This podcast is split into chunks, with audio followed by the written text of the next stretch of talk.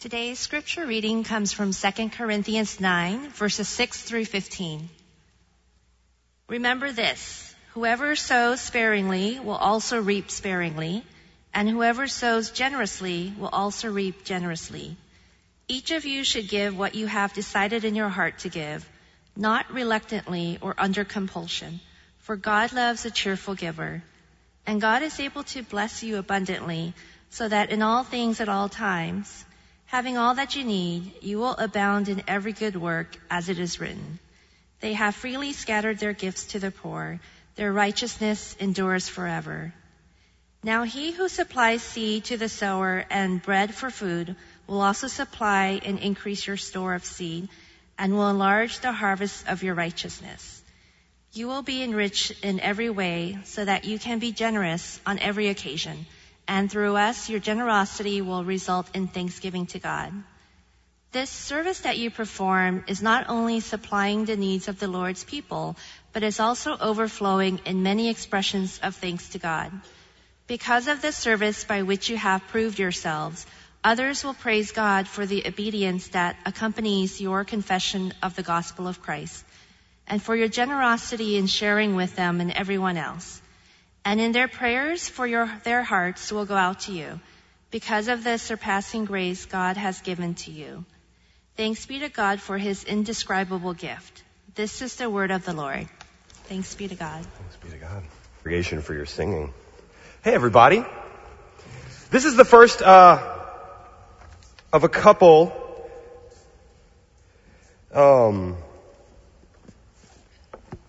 I was passed a note that is just a little bit of instruction for the rest of the service. So I'm reading it. Okay. Um, today is first of three weeks of conversation about generosity. And I will say that generosity is one of my very favorite things to talk about. Um, and so I hope that you'll join me in some of this excitement. Today we're going to talk about gratitude. Next week we're going to talk about offering in the Hebrew scriptures particularly one Hebrew word that I love, karav or korban. And then week three, we're going to talk about scarcity versus abundance, which are kind of the two worldviews that we live within um, and that the Bible sort of presents to us. Um, but today I want to start with this phrase right here. Um, let's read it together. Uh, I'll say it first. Generosity is the engine of the universe. Will you, can you read it with me? I want to hear what it sounds like from you.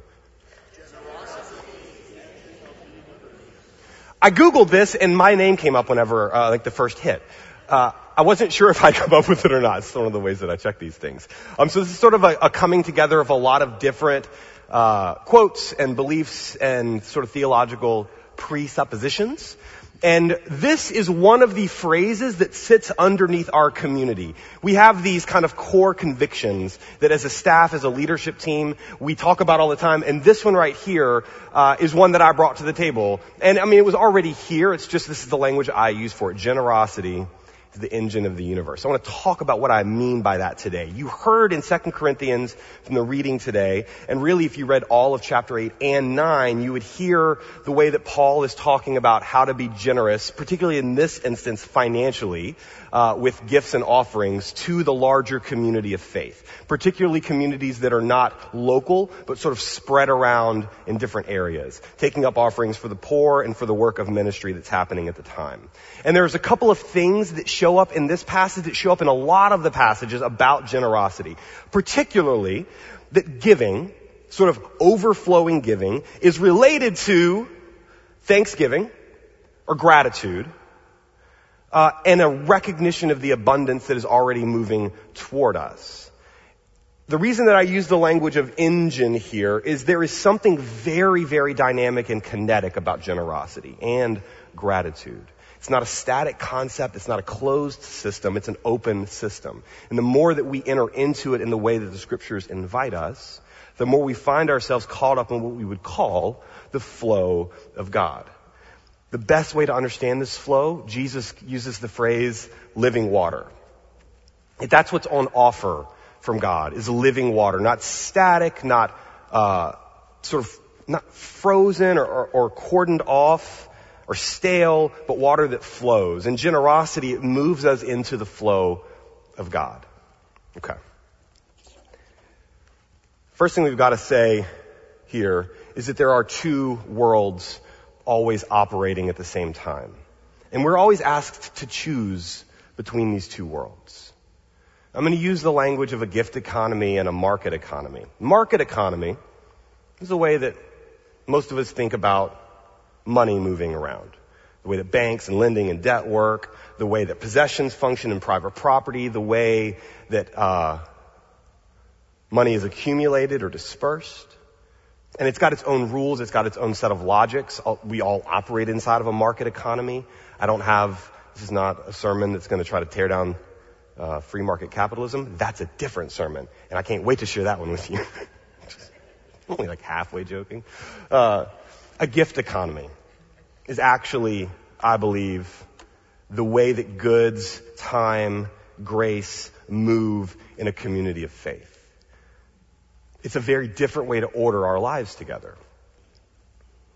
For instance, in a gift economy, and the book I think I've brought up with me more than any other book with preaching outside of the scriptures is this book right here by Lewis Hyde called The Gift.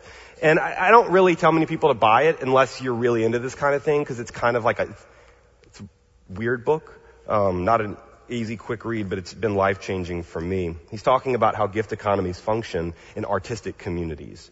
There are certain fields or vocations that lend themselves to thinking about the offering you give to the world as a gift, not as like a market commodified good.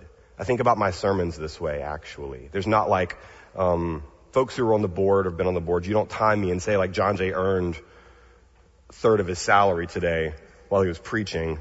But he went 10 minutes short, so that was like 10% less. We don't, it's not how we tabulate up this kind of work. It's an offering. It's an overflow of something that we've been doing for a little bit together. Um, in a gift economy, goods move. By their very nature, they have to be passed along. If you hold on to one of these gifts inside of a gift economy, it, it like perverts the gift itself. Now, that means that in a gift economy, the goal is for the gift to move. As soon as I hand it over, you're handing it over. As soon as I hand it over, you're handing it over. We pass this thing around. It's like living water. It never stays just with you. This is exactly how we talk about benediction here. That blessing is in fact part of the flow of a gift economy. And whenever you receive blessing, which we are receiving all the time if we can be aware of it, then our, our posture should be one of openness so that it moves through us and doesn't stay with us. In a market economy, you gather and save and store up your goods. You do not move them on. You make sure you have a bigger savings account. You have bigger storehouses for grain. You're hedging against the future it closes you in on yourself if you're not careful. This is part of why Jesus is so obsessed about talking about money. It's because there is a danger that you can get trapped within a system.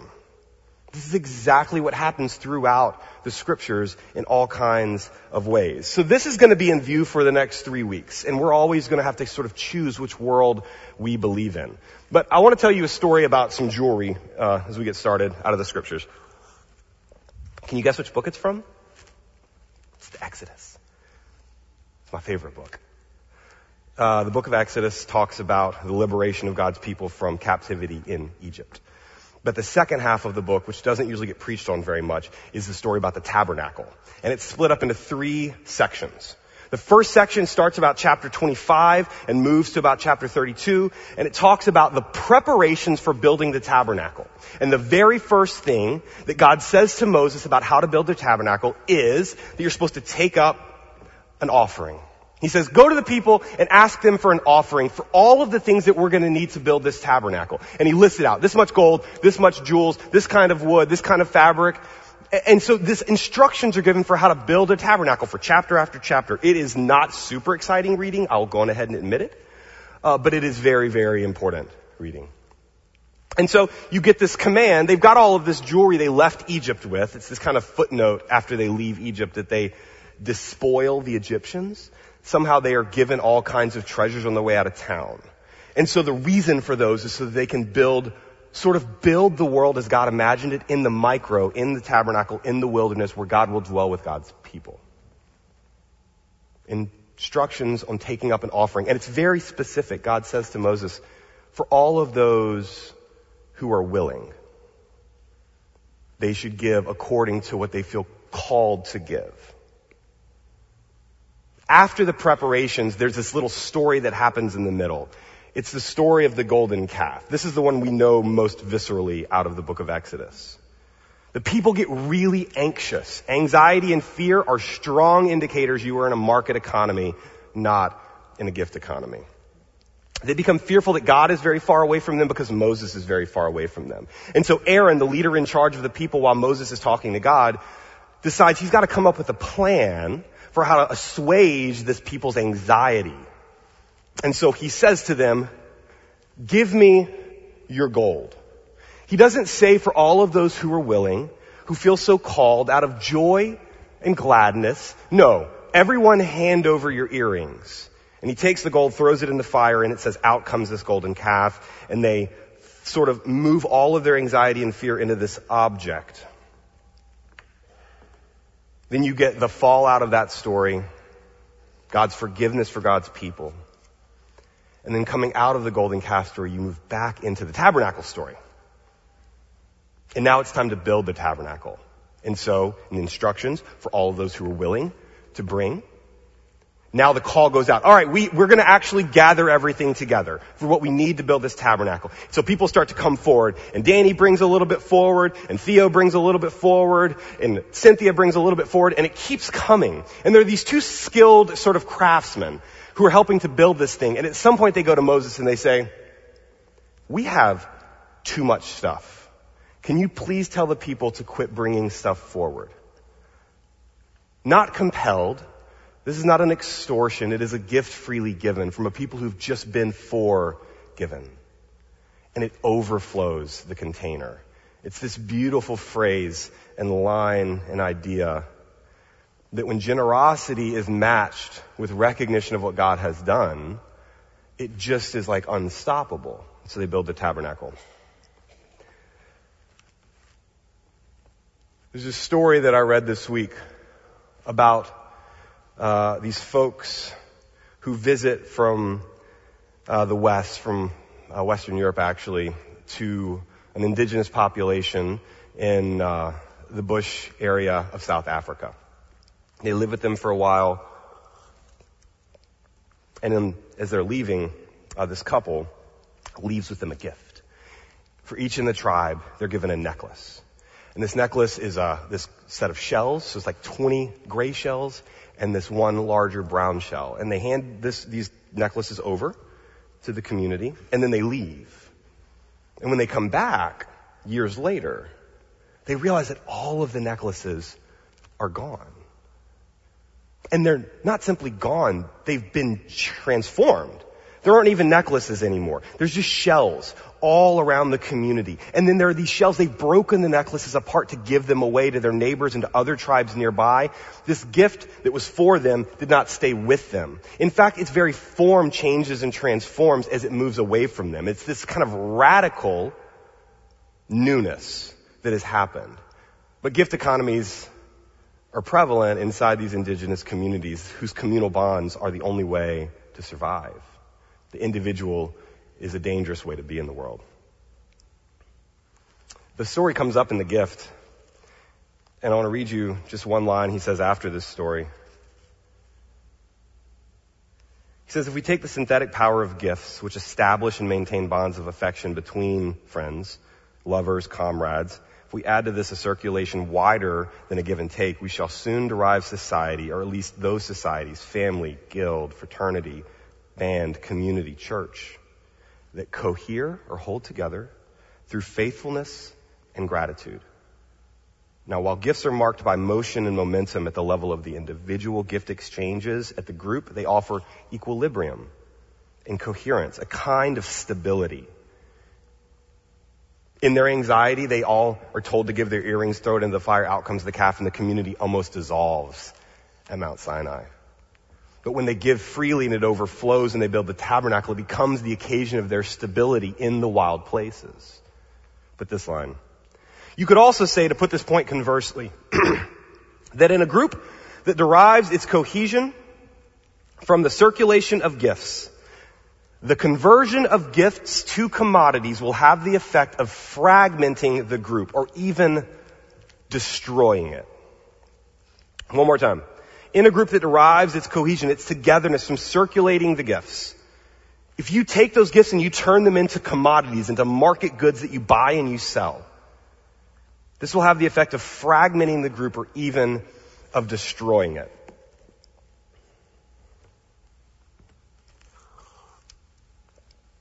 It would be like charging your spouse every time you wanted to have a kiss. It's not great for the marriage. There was a church, one of the largest, fastest growing churches in our country, in the Pacific Northwest. And uh, they exploded on the scene. They planted congregations all around the country, satellite campuses, and were always sort of pitching for money. And at one point, uh, they were asking for donations because they wanted to, to start churches around the world. So they took up these offerings for these new church plants. Unbeknownst to the congregation, after each person gave as they felt they were able out of gladness, the leadership and the pastoral team at that church, they took those monies and they decided that they would spend them by buying large portions of the lead pastor's new book so that that new book would end up on the New York Times bestseller list. They rededicated funds to a new purpose that was not what its intention was. In fact, they moved gifts out of the flow and into the coffers. They turned gifts into commodities. The author's book was on the New York Times bestseller list, and the congregation disintegrated within a month in that same year. So to talk about generosity, to talk about gift giving is itself a fraught venture. In fact, we talked as a staff and leadership about when we would have these sets of conversation because if I feel like very strongly, and I know you all do too, about what does our life look like together? What are our practices together? And how do they sustain our faith? Then this is one of the things we get to talk about, is how to be generous in all areas.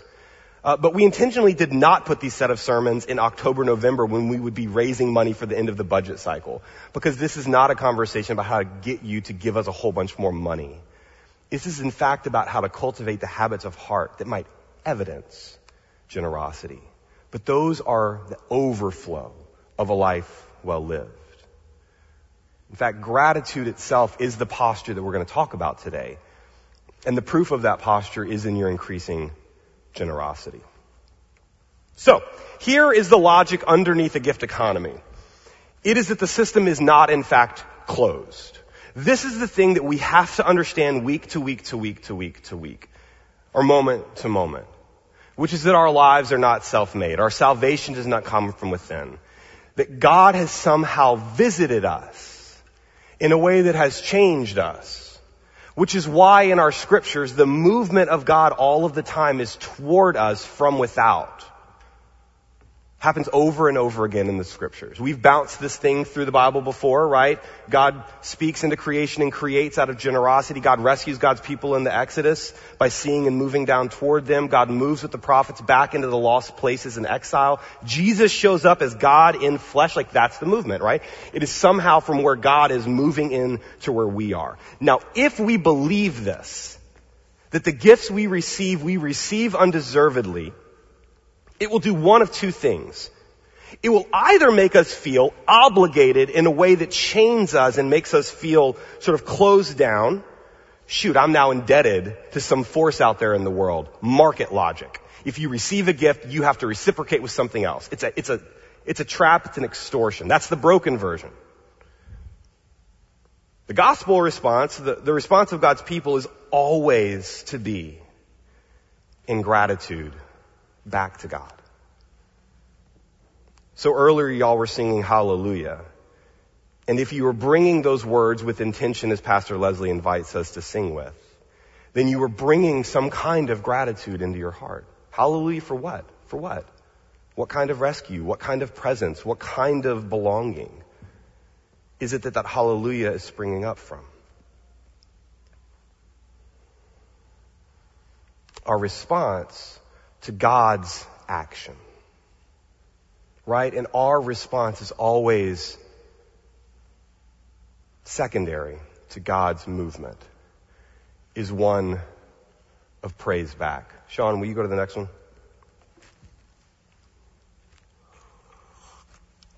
This becomes a circle. And in fact, it doesn't just move to God. my gratitude for what God has done for me moves to you. And your gratitude for what God has done moves back this way and moves over this way and moves next door and moves, right? It moves all, th- and all of a sudden the circle dance that is generosity, it sort of spins a kind of grace into the world that spreads and is quite infectious. This is the life of faith. Go into the world and make disciples. Spread out this story. This is what sits at the heart of things. And this is our tradition. That somehow our own generosity into the world, our giving of ourselves, of our possessions, of our time, of our vulnerability, of all the things we turn over to the world and to God, is always a response to God. Uh, this is, I mean, this grows out of a good deep reading of these stories, of this set of scriptures.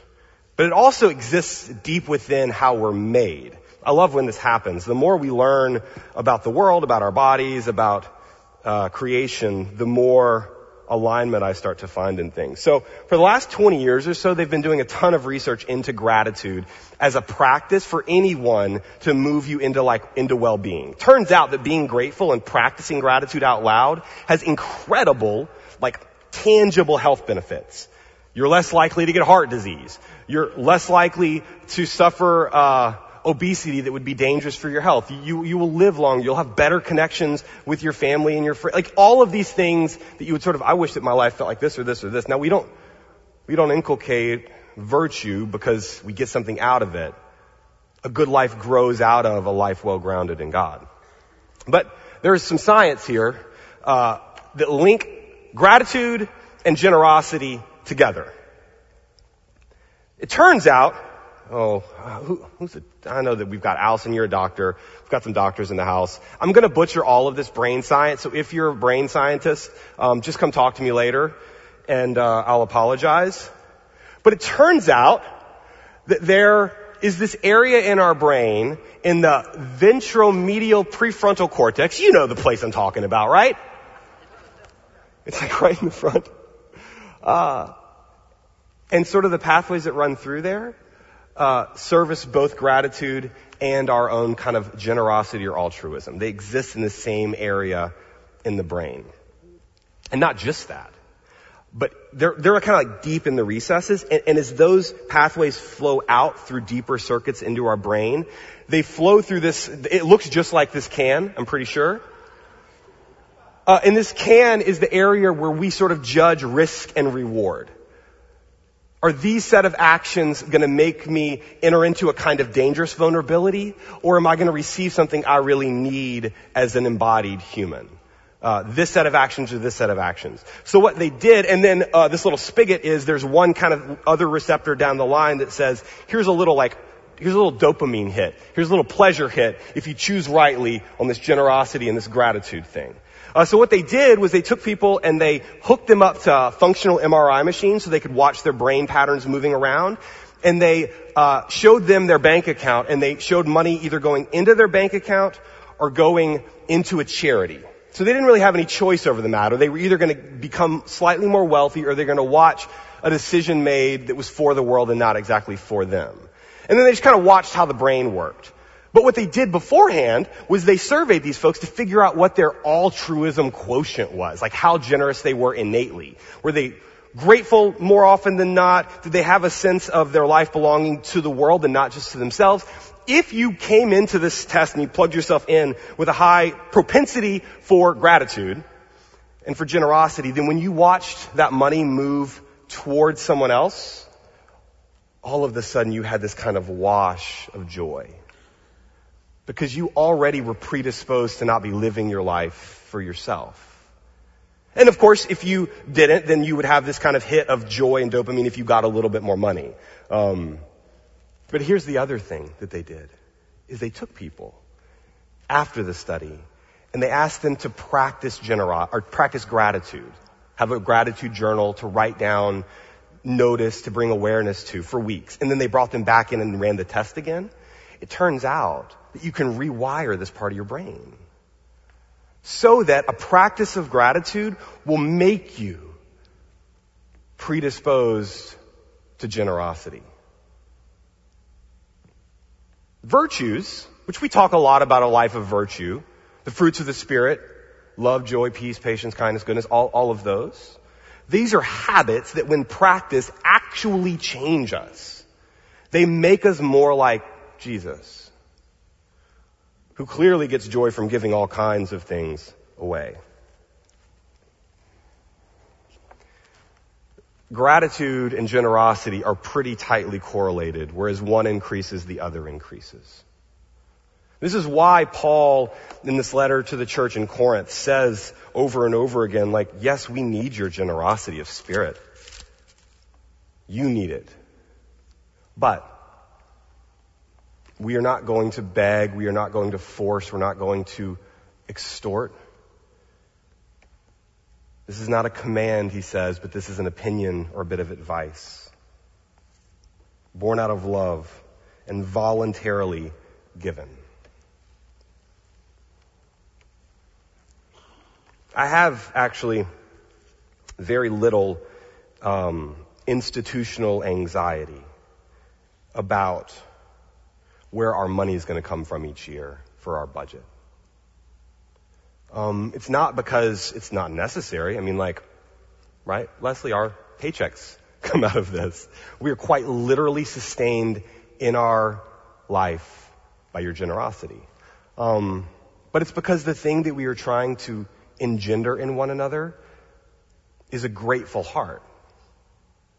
Trusting that a grateful people will become a generous people thereby making possible the work God has for us to do in the world as this church. I just don't, I know you, I don't have a lot of fear. I can feel sort of as I like hook you up to the fMRI machine, turn it on, figure out what makes your brains fire. Uh, pretty generous people. I have not always been very good at this though, I will fully admit. Um, so a couple of stories I'll start with community. Um, I've been pastoring for a while, but in different con- contexts and different communities of faith, and I've been at various levels of maturity across that pastoring. And there have been other congregations and places where it has been harder to be naturally grateful for the work I was doing in those spaces. It was harder, it was more fraught, the community had more tension or anxiety in it, and there comes a point at which, as a pastor, when you are unable to be grateful for the people you work with, it, it's almost impossible to be the pastor of that community. I've been in those spaces and I've worked with friends who've been in those spaces. So when I came here three years ago, give or take, I decided that I needed to sort of immunize myself against the possibility that I could become at odds with the community that I loved and served. And the only thing I did was practice deep gratitude for you all, all the time. For like a whole year when we were going through some really difficult staff transitions here, uh, in our music department, about a year and a half ago, I knew that I and everyone else had the, had the propensity. We were at this point where we could shift toward fear or anxiety. And the only practice that I adopted that was different was I started writing a weekly thank you note to everyone who helped on Sunday worship. Name people by names to watch really, really closely and to publicly say thank you for this and that and that. And at least for me, it was a radical move to center me in the flow of God and then center me in the center of this community, right? And that's like, that's the move. That's the move over and over again. Uh, our staff has the same practice, I believe. We invite one another into this all of the time. Our board has the same practice. If you served on our board, like I remember Zach, as he was the outgoing moderator, would ask us at various intervals, "What is it that you are thankful for in this community? Give me an example of it." And it changes your posture with the community. There is a lot that is demanded of us inside of church inside of becoming the people of God. And if we are not grateful for one another and our presence together, it can toxify really, really quickly. So, gratitude right in front of us, which turns into generosity right in front of us, and it becomes the engine at the heart of our community. This is not by accident. It is a habit, it is a practice, and it is a virtue. Second place where I practice this is in the closest relationship in my life, uh, which is my spouse, my partner, Corey. She's not here today, so I can talk about this a little bit freely. And if you know Corey, you know she's not going to listen to this sermon later online. So, so I can say this, and it doesn't either get me in trouble or give me brownie points. Um, I've mentioned before that uh, we've been married now for almost 17 years, and we've been together for 20. That's more than half of my life now that I've been with this person, which means we have not liked each other all 20 years. Right? If you know anything about marriage, you know that this, this sort of, there are patterns and there are waves and there are movements.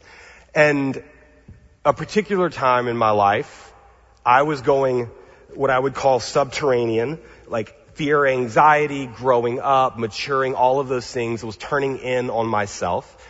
Uh, that inward turn is part of how Augustine talks about the effects of sin. Uh, the soul curved in on itself. And that curving in is not just like individual, it affects all of your relationships, including, in my case, my marriage. And I found myself all of a sudden not in sync, but at odds with. Uh, not chronically, but enough that it was a problem. And I decided that I needed a practice, and the only practice I could think of was one of gratitude. Uh, how do I move myself back toward? Just be grateful. Just be grateful. I'm not great at it. I'm, I'm not even good at it, but I'm determined at it. Just be grateful for this one person. And every day there's a reason to be grateful for this one person. Deserve it or not. Uh, and you just keep, you keep at it and you keep at it and, and it changes whatever this circuit is it's right here, or whatever it is it's right here, whatever we would call kind of our soul. Um, I have this line that I'm borrowing from somebody. Rini, you probably know the source. It's got to be a poet, right? That uh, in loving this one person, I'm learning to love everything and everyone. This kind of expansiveness. We've all been given a set of relationships. It might be a family member, a spouse, a child. It might be a community of deep meaning for you. And those become what I would call schools for love. Places where we get to practice with one person. In this case, gratitude. How do we keep a grateful heart right at the center of these most meaningful relationships? So that where there is damage, there can be healing. And where there is healed blessing, it can grow and reproduce and go outward. Gratitude is what I come back to all the time even and still when things can go off the tracks. And then the source. What is my relationship with God like? Is it one of, um, God, I'm waiting for blessing. I'm waiting for you to give me what I deserve. I'm so happy that you found me, God. Uh, or is it one of continual recognition at the gifts that are always moving toward me. For so long, so much of religion was built around feelings of guilt and shame that we aren't good enough and aren't deserved enough for the goodness that we can find at times. Um, Paul is obsessed with this word charis in the Greek, which is the word for grace. In our passage today, it gets translated like 17 different ways. But it is this force that God moves toward us. It is overwhelming your life right now. It is overwhelming my life right now. If we can recognize it, it is flooding through this community of faith. There's nothing we need to wait for to be grateful to God for what we have been given. Various contemplatives, spiritual guides have said that our very being here is itself the first gift. Your createdness, your by very nature image of Godness is the first gift. We all have that today. It's breathing in and recognizing that there's gift. The air is itself from without, sustaining us. It's breathing out there's your body that is somehow working enough to keep you in this space. Your ears are alive and on fire to the words that are being spoken, and not just the words that are being spoken, but if you're listening closely to like the breath of the person next to you, There are an abundance, an extravagance of gifts in this place right now.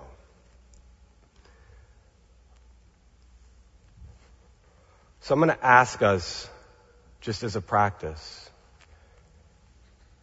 to um, pull those to the front of your mind and your heart.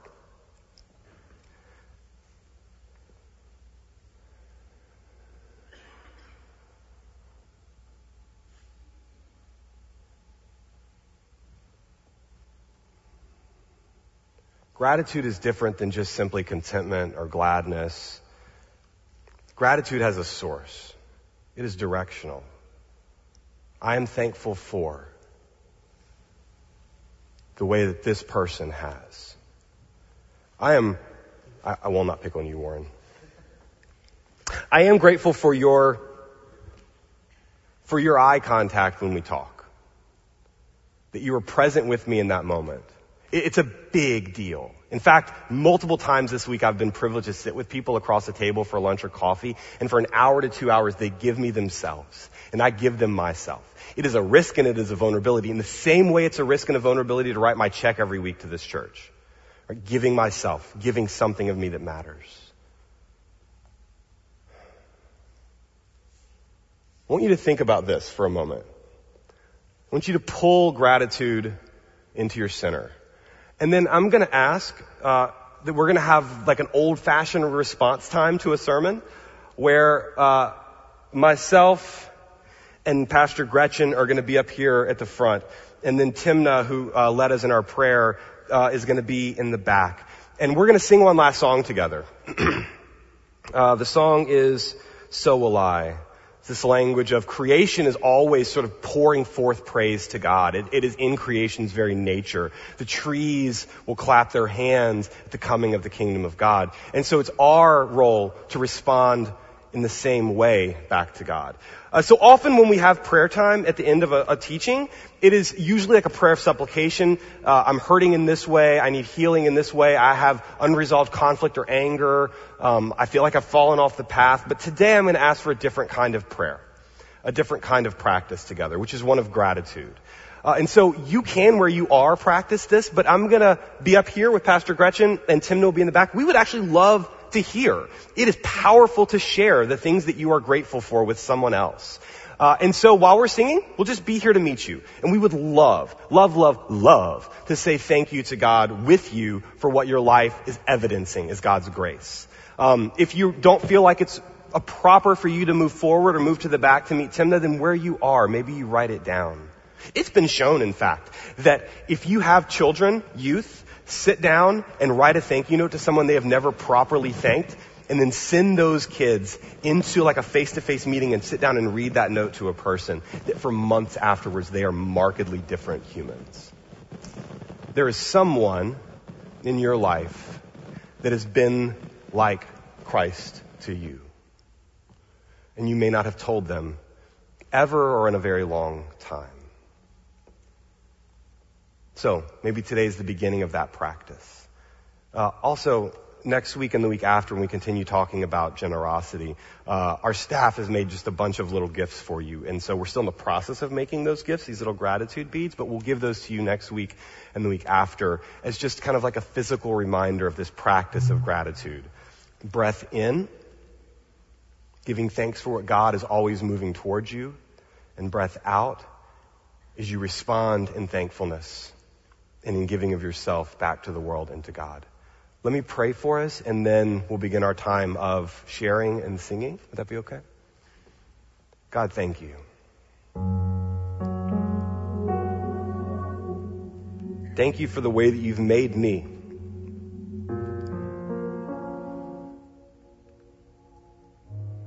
Thank you that my eyes are set forward on my face so that when I gaze at my brother and sister, we share a kind of resonance that lets me know I'm not alone.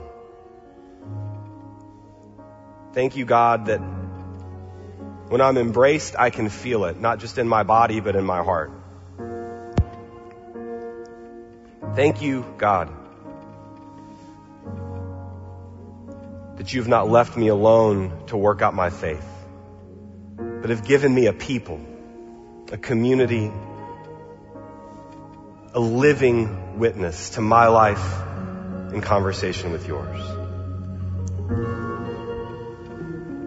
Thank you for the struggle of faith that grounds me in the deepest and best versions of this story. Do not make this path easy, but just stay with us on it.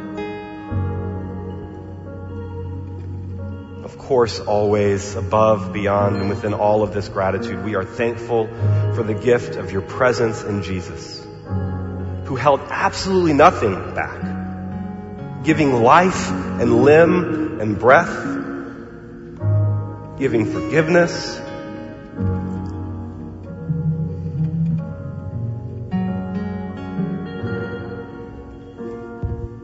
It is the story that orients us to your kingdom.